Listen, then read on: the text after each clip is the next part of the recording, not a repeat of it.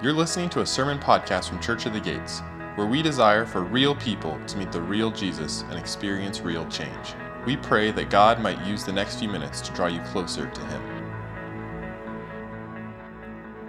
This last Christmas Eve, we, we had Christmas Eve services here in the morning, and then we got to do something as a family we don't normally get to do, uh, just being a pastors. We got to have Christmas Eve dinner together. Uh, and and it was un, unhurried and unrushed. And, uh, and so we, we asked our kids, who kind of went around the table, and said, What was your high and low for 2023? And Nico, our youngest, insists that we have a middle too. So we had a high, a low, he calls it a medium. And I don't know quite what that means, but he's very demanding. Uh, and so we went around the table, and over like 10 minutes, we just kind of recounted the year. And it was interesting to hear from our kids like what like what their high points of the year were, what their low points. Uh, uh, one of one of our kids said, you know, my favorite parts of the year were Saturday mornings where we did nothing and just sat there as a family and watched TV. I was like, Amen, that's good. Uh, one of my kids said, when we went to Cannon Beach and hung out with grandma and grandpa, another kid said, when I got to go watch the Ole Miss Rebels play, amen again. And just all these things. And, you know, I, you were just kind of churning through 2023 and allowing ourselves to wander and look at God's faithfulness and wander and look at some of the hard things for our family and, and just allowed ourselves a little bit of time. It like 10 minutes. It wasn't that introspective. I've got four kids and they were hungry. So this really was a 10 minute thing. But afterwards, like there was this sense of gratitude around the table, almost empowerment too. We'd seen what God had done. We'd seen where God had protected us. We'd seen how God had moved in our family. And it, it 2023 felt complete. I don't know how else to describe it. It was, it was empowering to be able to think about, hey, I want to do those things again. It was empowering to think about, hey, we should try to avoid those things as a family. Those things that we didn't like, we should avoid that. And so I, I, just thought, you know, I had a different sermon planned for this morning, one on Sodom and Gomorrah. That's for later. We'll do that later. I was working on it. Uh, but I just thought, like, as I as I thought about my own process the last week, thinking through the last year and, and looking forward to uh, the coming year. Like, if you haven't started making resolutions, you're already like seven days behind. I'm sorry, you're already like failing. I don't know how that's possible. Uh, that's what it feels like, right? And so, what I want to ask of you is I want to think through three practices, three practices to end 2023 well from Scripture. Three things you can do. And I, what I'm really, the application is up front. I'm asking for, for you to take either a half hour a day and a half hour tomorrow or an hour sometime over the next two days. I just can't do that. Sure, you can. None of you are going to party that hard. Like it's not going to happen. Like, like you're going to have dinner you're gonna have lunch, and instead of taking a nap, just take 30 minutes. And then tomorrow, when you're off, take 30 minutes there. It's not too much. I wanna, I wanna, I wanna just ask you to take an hour over the next two days to do a few things. So I wanna go over these few things, and then I wanna invite you to follow Jesus a little bit more closer, uh, a bit more closely in 20. 24. So, uh, three practices to ending 2023. Well, we'll do these three practices and then uh, move on towards the end of the sermon. So, I want to, uh, the first practice is to revisit the pain. And all of God's people said, no. No, I'm not going to do that. We, got, we have this thing on, on Tuesday mornings. Uh, we have our staff meeting on Monday we kind of get ready for the week and then tuesday mornings i meet with uh, the other guys and we go through like every song that we sang we ask a bunch of questions. We go through all the announcements. We say was this compelling? Was this did we mention this? Did we mention that? And then we get to my least favorite part of the roundup and it's like the sermon roundup. And there's like six questions we ask. You know was he on time? No. It's a perpetual no. You know was it clear? Was was the theology that we preached was it true to the gospel all the way down. We do this, it's not punitive because we all share the save at some point. It's not punitive, but it's not non painful either. That we don't sit around that table and review that in order to like uh, be uh, to be cruel to someone but we, we want to make sure that as we're living life as we're leading a church as we're preaching as we're leading worship that if we have blind spots they go addressed and not unaddressed most of us, if pressed, could identify two or three moments in the past year where uh, the brokenness of the world hit you? Or where you and your brokenness hurt someone else?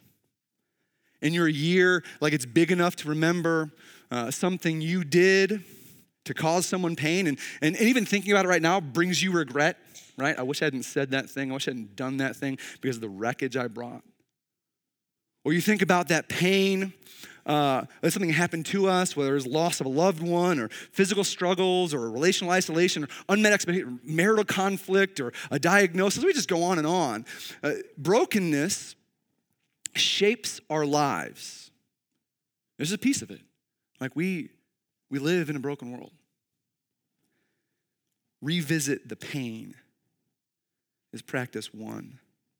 If you're like me, uh, when you experience pain, uh, whether it's something you do or something that happens to you, you go, I, I don't like that.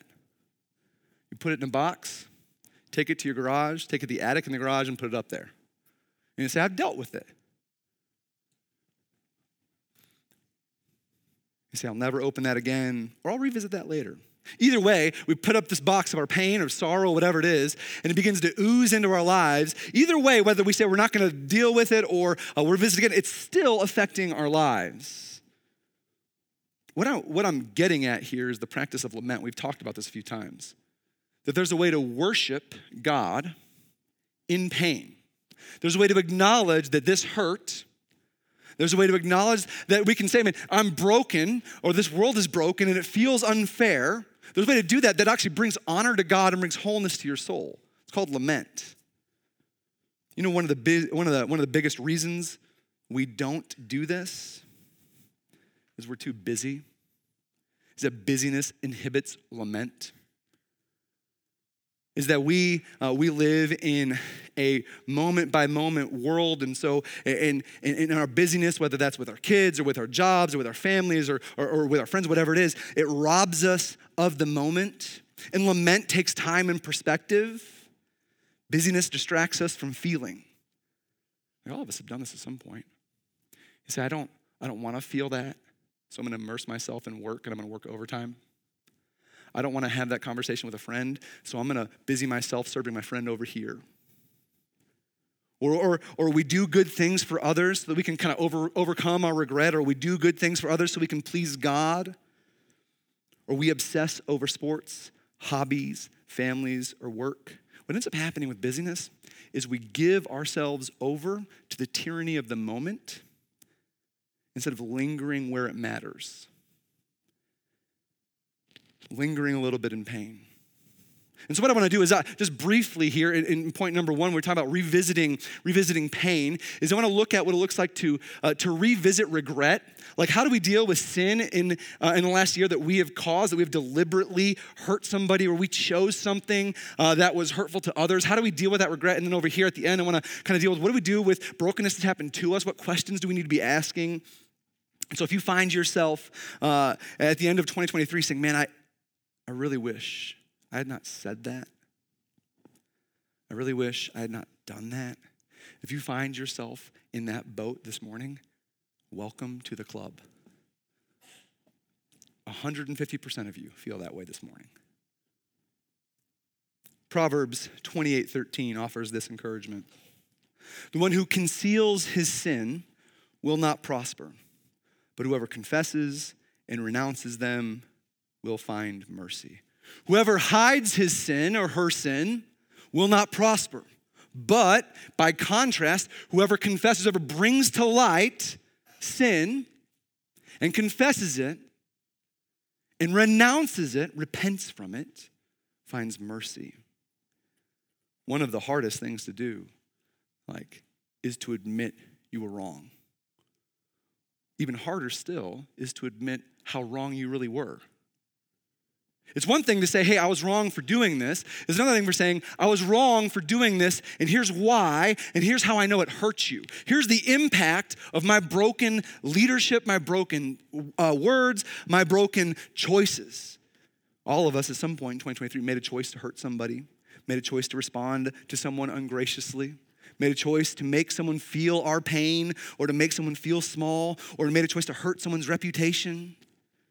Notice what Solomon says whoever keeps their sin hidden will not prosper. The idea here is that there is uh, a, a cancer is a good metaphor that whoever whoever uh, lives the Christian life with concealed sin rots from the inside out.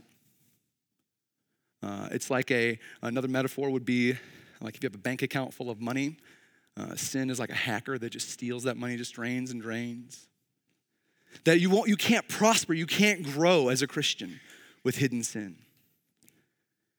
Yet Solomon says, Whoever confesses, brings to light, and renounces, turns away from it, finds mercy. And we know this is the essence of the gospel that all those who come to Jesus confess their sins, all of who they are, and, and invite Jesus to become Lord of their life and, and forgiveness for their sin, the new creation. They're forgiven for everything, for all that you bring to the table.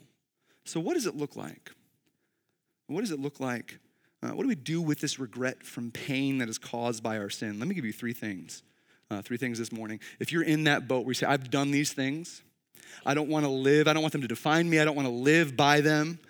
Three things. Number one, the first is to confront, confess, and renounce with God. Number one, when we think about our sin, and, and, things we've done for someone else, often the focus of our confession and repentance is the other person's horizontal. It's who we've hurt horizontally. But scripture shows us that the number one offended party in any of our sin is God, that it's all sin is chiefly rebellion against Him. And so to Him goes goes initial confession, initial repentance to be back in union with Him. But you got to confront our own sin, which means we have to acknowledge that we are broken. We have to acknowledge we have desires and thoughts and proclivities that are not holy and that lead us into sin. We have to be able to look at ourselves and, you know, we look at that situation and say, well, I wonder why I did that. So much of like Christian growth is being curious about why you're doing something. Why did I yell at my wife? Why did I cheat on my taxes? Why did I um, why did I gossip against that person? What was it inside of me that prompted that? What did I need to get out of that? The root of sin is down here in the why. Normally, when we experience uh, regret from sin, we're, we're experiencing regret from the fruit of something deeper. We confront our sin and ask, why? Why is this here? And we confront and we say, listen, my sin against you was not justified or justifiable. That when I sin against someone, I make a, I make a choice. And my choice to hurt somebody, my choice to sin, is not justified or justifiable. You confess to God your sin. You confess to God uh, to the best of why, uh, uh, uh, uh of how you can understand. This is why I did this, God. This is what I was searching for. This is what I what I wanted, and it was evil and broken and and and sinful. Forgive me. And you ask God to help you move on. Look, the Christian life is just struggle. Like, it's full of joy, but at the core of the Christian life, all sanctification, the progress towards holiness, is struggle. If you are struggling with sin, welcome more or less to the rest of your life in differing ways.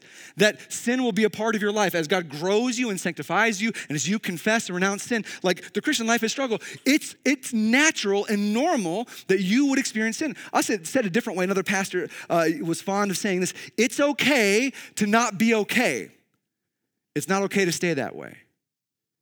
It's okay to be broken. All of us are broken. It's not okay to stay that way and the Lord guides us out of it. And so, first, we seek, we confront our own sin, we confess and ask for forgiveness from God. The second is we confess and ask forgiveness from the person that we hurt. Consider the fallout of your sin.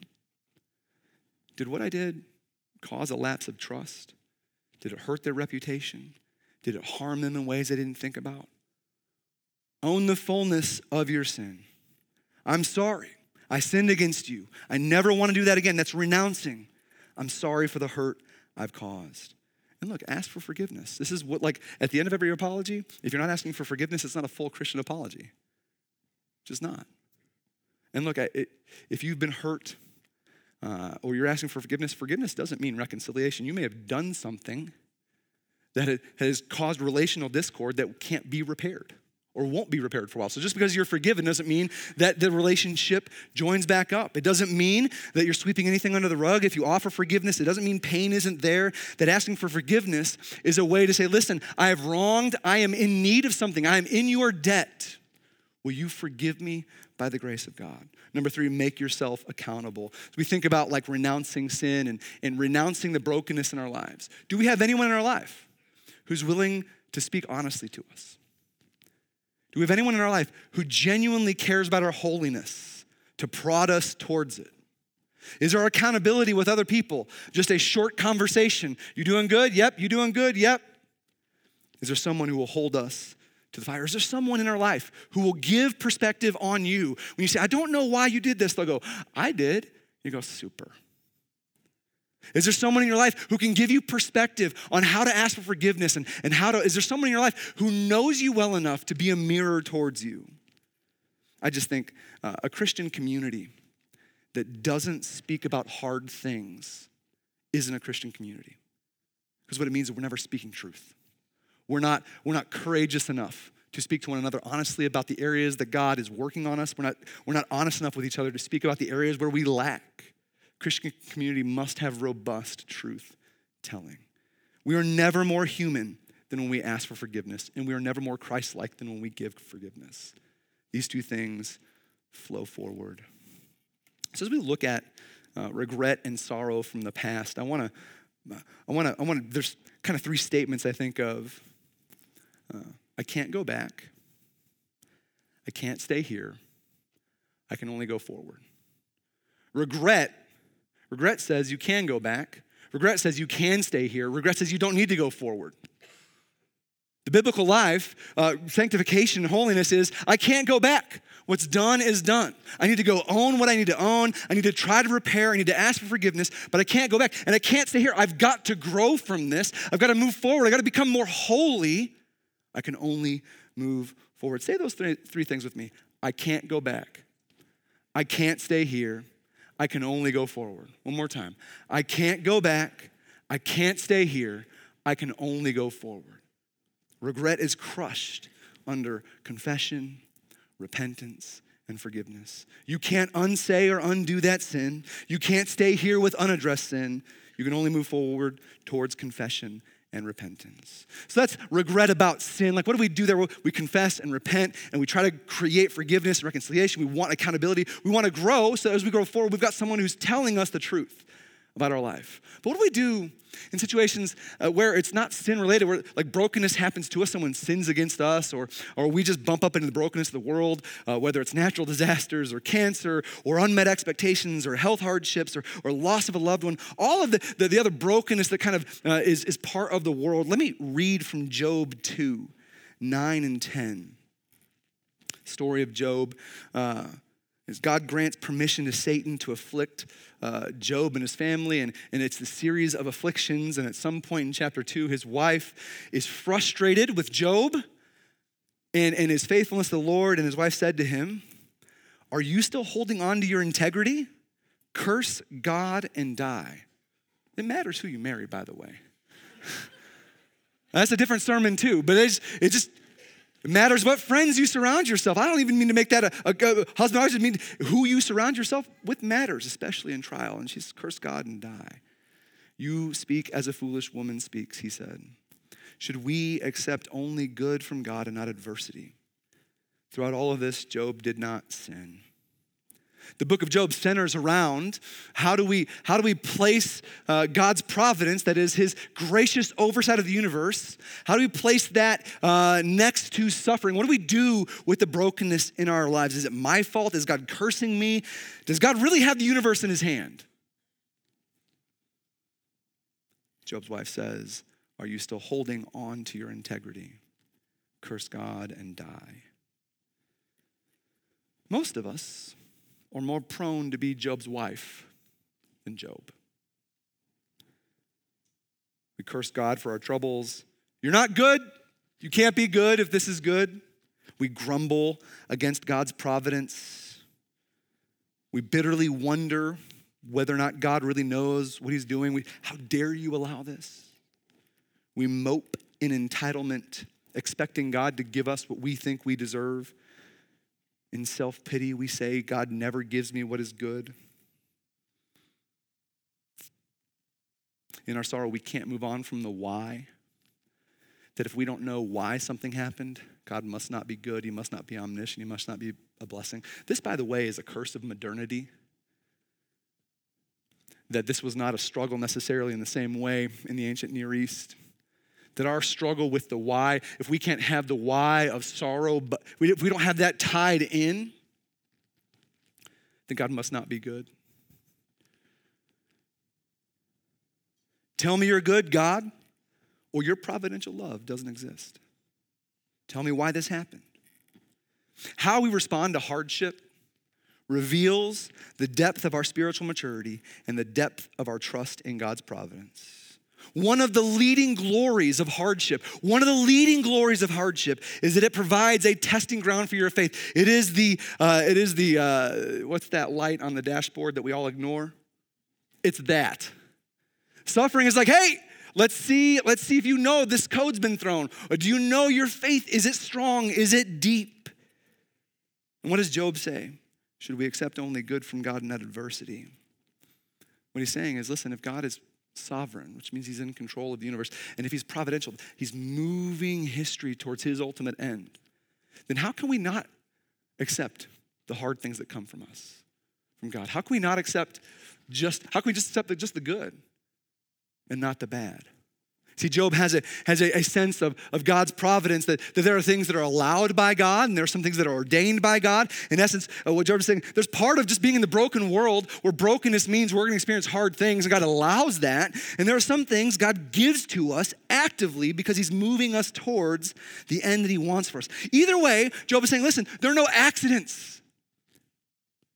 There's nothing random, there's nothing coincidental. Job's response, his integrity that his wife is so enraged at, is trust rooted in the providential care and love of God. Should we not? Should we only accept good and not bad from God? God is able to take hardship and begin to redeem it and move it towards his glory and our good, even if and even when we don't understand it. So, in relation to the pain you may have experienced in 2023, let me give a few questions to help assess our response. If, if trouble comes, right, if trials comes, uh, and, and they are an indicator of our spiritual maturity and depth, three questions to ask ourselves. Number one, how did I respond to the heartache or pain I experienced? Did I grumble against God? Am I still grumbling against God? Did I entertain a bitter heart towards God? Am I still entertaining a bitter heart towards God? Did I wallow in self entitled pity? Did I sit in doubt and linger in doubting God's character, his goodness, and power? How did I respond to the heartache? Most of us, it's a mixed bag, depends on the day, right? Just does. Some days when we've eaten and exercised, we've had our Bible study, we respond really well to pain. Some days when we didn't get enough to eat, woke up on the wrong side of the bed and the kids came in, you didn't get any sleep, you're not going to respond well to pain. There's some realities, right? Am I still grumbling against God's providence? Am I unwilling to accept what flows through God's hands? Sometimes may be hard.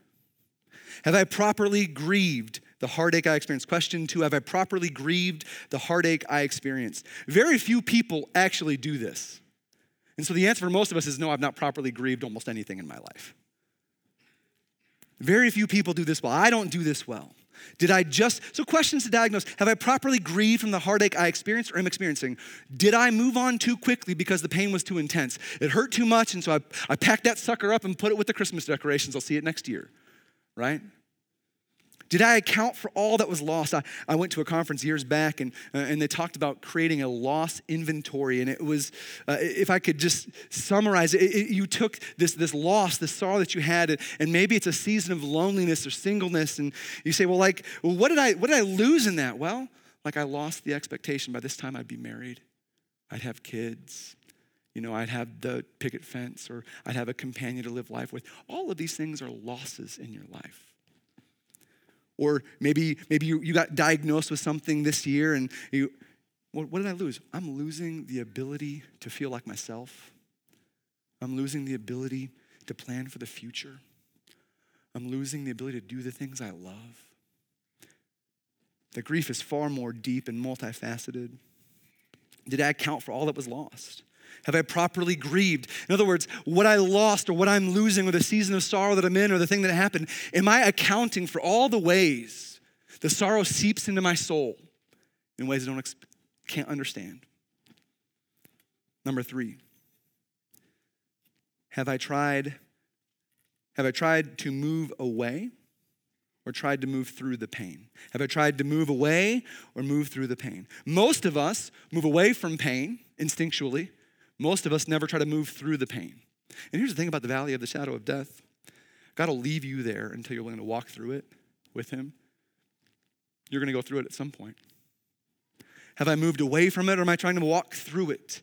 Moving through it is confronting the pain and beginning to allow God to heal you.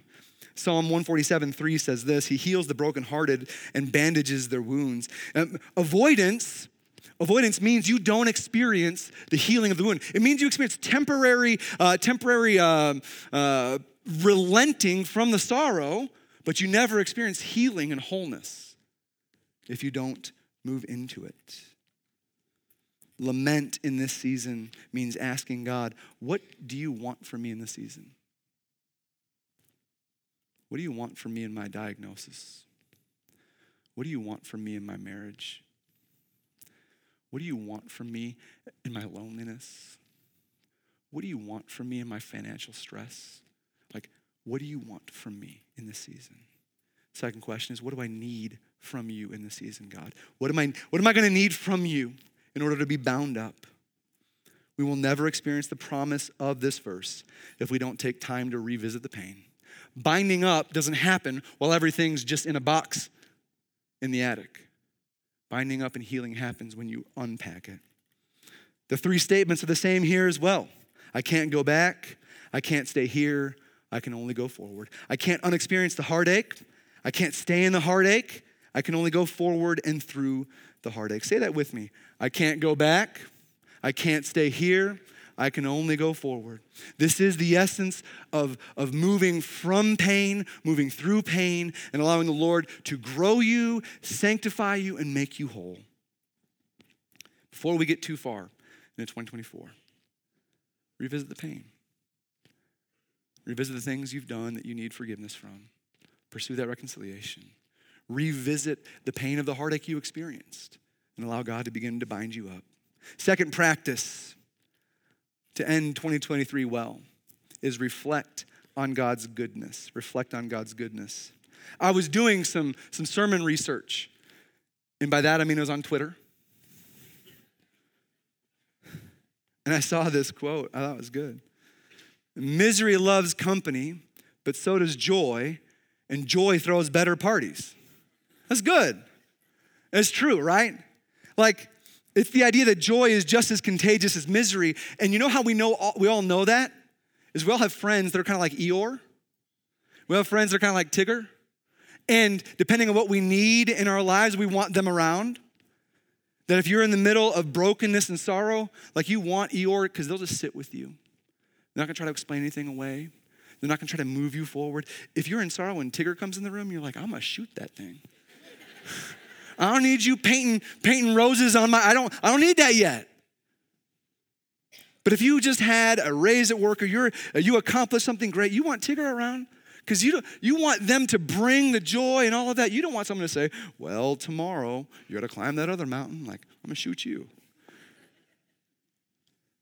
I'll show you a picture. Uh,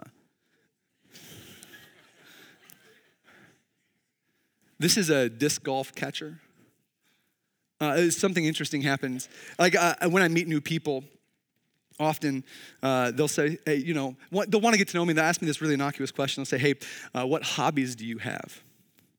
And I'm, a, I'm like a middle aged dad with four young kids and a wife. I don't have any hobbies. And so I'll make like some joke and I'll say, like, I like to sleep. You know, or I hang out with my wife. I sometimes see my wife, mostly see my kids. Uh, I come to work. It's like a dreaded question for me because I haven't had a hobby in years, right? And it was like non existence. And it's so funny. Like, I've got this picture. I have one of those in my office now, a full size one. Because uh, six months ago, I finally gave in to the staff pressure to play disc golf. And I, I was thinking about like God's goodness in 2023. Like, it's so funny. And I, this seems so silly. And, and I understand, like, I believe that part of the goodness that God gave me in 2023 was disc golf. I have a hobby. I have something to do with people. I have something to go out and laugh about. In a year that, that had some really intense challenges for us as a family and as a church and in different ways, like this was like a huge bright spot. And it's a stupid, they're just throwing something, a chain thing. And I realize what it means for me. I understand who I am now, but I'm good with it. I get joy out of playing with others, getting out of the house, and extra. Like a Psalm 105, 1 through 10. Let me, let me kind of tease this out even more biblically. Give praise to the Lord, proclaim his name, make known among the nations what he has done. Sing to him, sing praise to him, tell of all of his wonderful acts. It's so funny. He spends, the psalmist spends 45 more verses. It's, it's a long psalm, and it is a detailed psalm about how God did so many wondrous acts to preserve Joseph and Abraham and the people out of Egypt and it's just, just act after act after act after act. Sing praises to what God has done. So much of the Psalms refer back to God's saving work. Why? Because the best and greatest thing God has ever done for us is die on the cross and rise from the dead. That's the greatest thing He's ever done for us. But it's not the only thing He's ever done for us. Like, I, there is some stodginess in Christianity. We say, What has God done for you? Like, well, He saved me and redeemed me, and all these high minded answers. Mine's disc golf right now. Like, and I don't feel bad about it. Like, there's just a piece of my life that was missing. I didn't know how to get it. And the Lord brought it to me at just the right time in just the right way that I might experience some measure of joy and togetherness and relaxation that wasn't there. And I began thinking, like the psalmist says, tell of his all of his wonderful acts. If you think the only wonderful act he's ever done is die on the cross and rise from your sin, like you've misunderstood who God is in your life. He's done so many wonderful acts. And so for me, like, a big part of 2023 was disc golf. And I can, I can attribute that to our resident disc golf apologist, Danny Kugelberg. Don't get in a conversation with him, you'll buy discs. It just happens. I just choose to attribute it to God. Because Danny's been on staff for a few years and I've been ignoring him for a while. And so I took, I took like 10 minutes. I, I want to I wanna read some things from 2023 that these 10 minutes. I spent 10 minutes and 16 things popped in my mind that I was thankful for from the year. God sustained a friend in medical distress this year multiple times, friends of mine. God allowed for me to take a sabbatical this year. God gave me space to learn and make Korean food. It's so good. God gave me the space to spiritually breathe a few times this year. God made it possible for me to me and my family to visit my brother in Chicago. He made it possible for my family to go on vacation together. He made it possible for my older kids to go to Christian camp. They came back singing worship songs. Like that's the best part of the whole thing. You know? God sprung up a desire for our kids to worship him. God allowed me to see fruit of our labor at the church. God made it possible for me to perform the wedding of a close friend I didn't think I was going to a chance to do. He made me, God made me aware of sinful patterns that I had not seen that were causing me harm. Very gracious. God led me through deep waters of my own inadequacies so I'd learn to rely on Him more. God let me hang out with Peter Odonga. You remember him?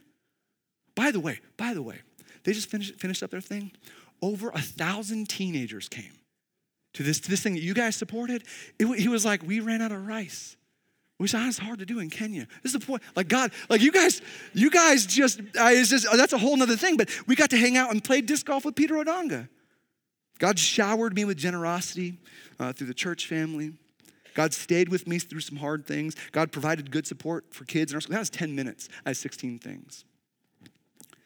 When I begin to reflect on God's goodness, it overtakes the sorrow of the year. And I promise you, when you do the same, you won't forget what happened. But when you begin to churn God's faithfulness in these things that we think are just mundane, silly parts of our lives, what your heart begins to do is it begins to soar and lift out of darkness. Doesn't mean the pain's not there, doesn't mean the sorrow's not there, but there is just a lightness to the soul when you believe and you begin to look at all that God has done for you. One of the byproducts of reflecting on God's goodness is it reminds us that God's never gonna leave you, that God's never left us, that God's never gonna stop loving us and never gonna stop caring for us. If God was with us in the past, He'll be with us in the present, He'll be with us in the future. We, you know, in Missoula, we've had a lot more sun than we normally do. But I remember moving here and they said, you got to take a lot of vitamin D. Otherwise, you're to get super depressed in January and February. Right? My wife thought that meant just go to Disneyland in February. we did that once, only once. What, what, what the psalmist is saying is if you allow this really corny pun, we need some vitamin G. Gratitude. I understand what it sounds like, but you'll remember that. How do we prompt gratitude in our house, in our lives? How do we, pr- how do we prompt testimony of God's goodness? Three questions. Where did you see God move in your spiritual life this year? Like, how did God grow you? Did he help you read the Bible more? Did you grow theologically? Did you grow uh, in endurance? Like, what did God do in your life that is almost intangible in, in the sense that it's spiritual? What growth did he spur on? Uh, question two How has God protected and provided for you or, or answered or helped you? Did God withhold something from you this year that you really wanted that in retrospect you can be like, that was an awful idea? Did you lose out on a job opportunity that you were psyched about only to find out this was a dumpster fire? Like God restrained me from that. Did God withhold a relationship that would have been really painful and sinful? How did God provide for you when you had need? Did He work through the church, the friends, uh, a check in the mail? Did He provide friendship or, or space to think, or money, or food, or clothes, or wisdom? Like, what did God do in your life? And I'm telling you, it can be as silly and as mundane as a hobby. Like, we don't have to be high minded about it. God is not high minded about the way that He works in your life. He is high minded, middle minded, low minded. He's all over your life. We need to look for it. Question three what were the highs of my year, and how did God make it happen? We want to look for and recognize the joys of the year. Don't rob your soul of recounting God's goodness in your life. He's been at work, and your soul and your heart needs to be reminded of this. Third practice of ending 2023 well, reset your plans. Reset your plans. Uh, Proverbs 16 9 says this The heart of man plans his way, but the Lord establishes his step.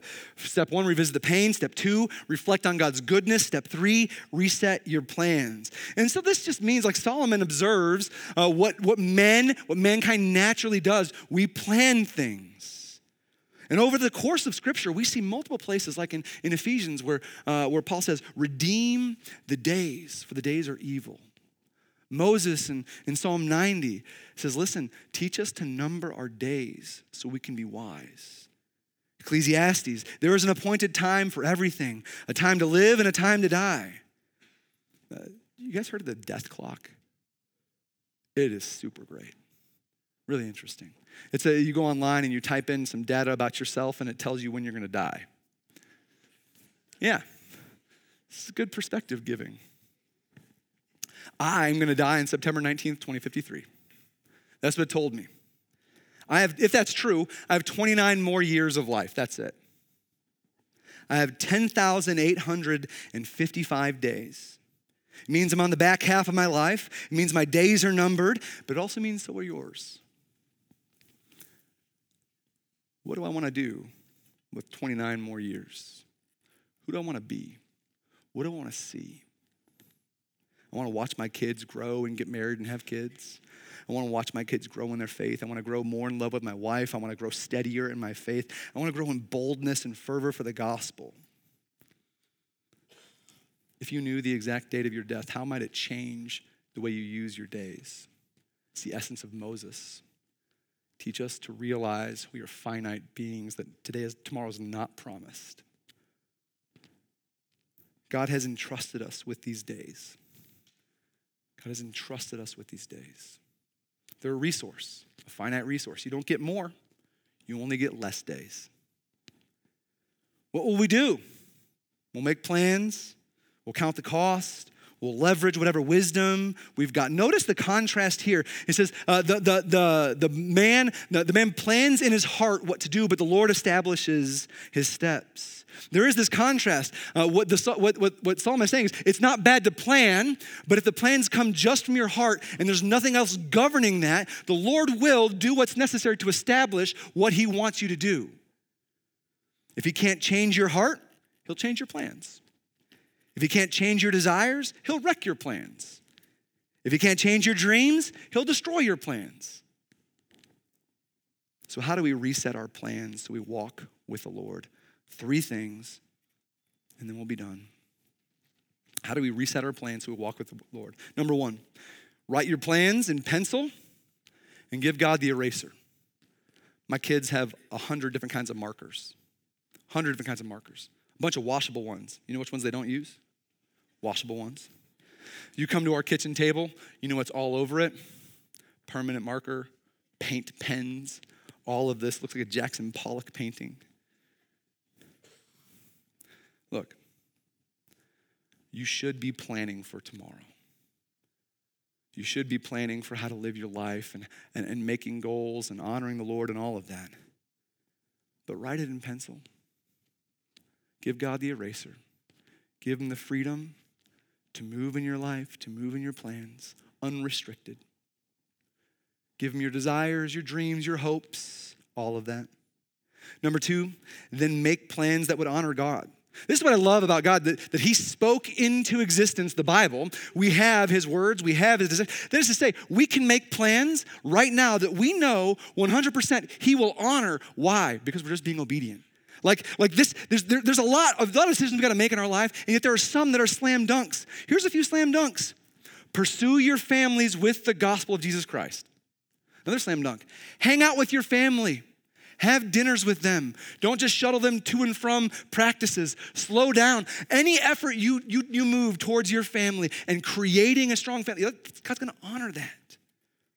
Another thing God's gonna honor build up the church. You were made to pour yourself out in the service of the gospel. I don't care where you work, that is your secondary job. Any ounce of effort you give in your life to pouring yourself out to the building of Christ's bride, the church, will always be honored. Share the gospel. Go have a meal with people on the wall. Invite people over. Go, go to Kenya or South Korea next year. Grow in holiness. There's a ton of things you can give yourself to in 2024 and the rest of your life that God, because of who He is and because of what He said, will honor out of the gate. Number three, final thing hold lightly what you value greatly. You want to make plans and reset the plans.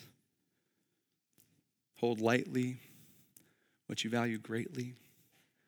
Don't cling to something you're not entitled to your health, your financial stability, your good marriage, uh, your hopes and dreams for your kids, your hopes and dreams for your soul. God, here's what I'd like to do for the year take out whatever is not of you, put in whatever I need. I, I offer this to you. It is, it is your will of saying, Your will be done. Here's my plan establish my steps according to your will. Each minute matters, each day matters, each month matters, each year matters. Listen, there are no meaningless moments, days, or months. There are only wasted ones. Don't waste this. I just, to the, to the, to the younger generation, the teenagers and young adults, you are not guaranteed anything. You are not invincible Old age will come for you as surely it has come for all of us. Your bodies will break down, your beauty will break down, your wisdom will break down. It's coming for you. And yet, most of us would give anything to be back in your shoes, to live our lives more for the cause of Christ to live our lives more for holiness, to set ourselves up for a different future. Not out of regret, but out of wisdom to say, there is a moment, if you are young and you capture it and you don't live for yourself, where you can set up a year of faithfulness that leads and bleeds into years of faithfulness. And it's not too late for the old folks. I've only got 29 years. I'm, this is me in this. Reset your plans, pursue the Lord, pursue the lost. Revisit the pain, reflect on God's goodness, reset your plans. If you don't know Jesus, come to him today. All of that, all those three steps. Step number one is if you don't know Jesus, if you haven't given your life to him, if you haven't come to him for forgiveness, confess your sin, renounce your old life, and become born again. Enter into 2024, a new creation. If you know Jesus, welcome to the struggle. 2024 year, 2024 is going to be hard. It's going to be joyful. You're going to be asked to do things by the Lord. You're going to be led into the valley of the shadow of death. You're going to be on the top of the mountain. There's going to be peaks and valleys. Our challenge as believers is to leverage every moment for Him. It's a church. Leverage every moment. Waste none of it. Pour yourselves out for the gospel. Pour yourselves out for the church. You will never waste any moment in that pursuit. Let's pray.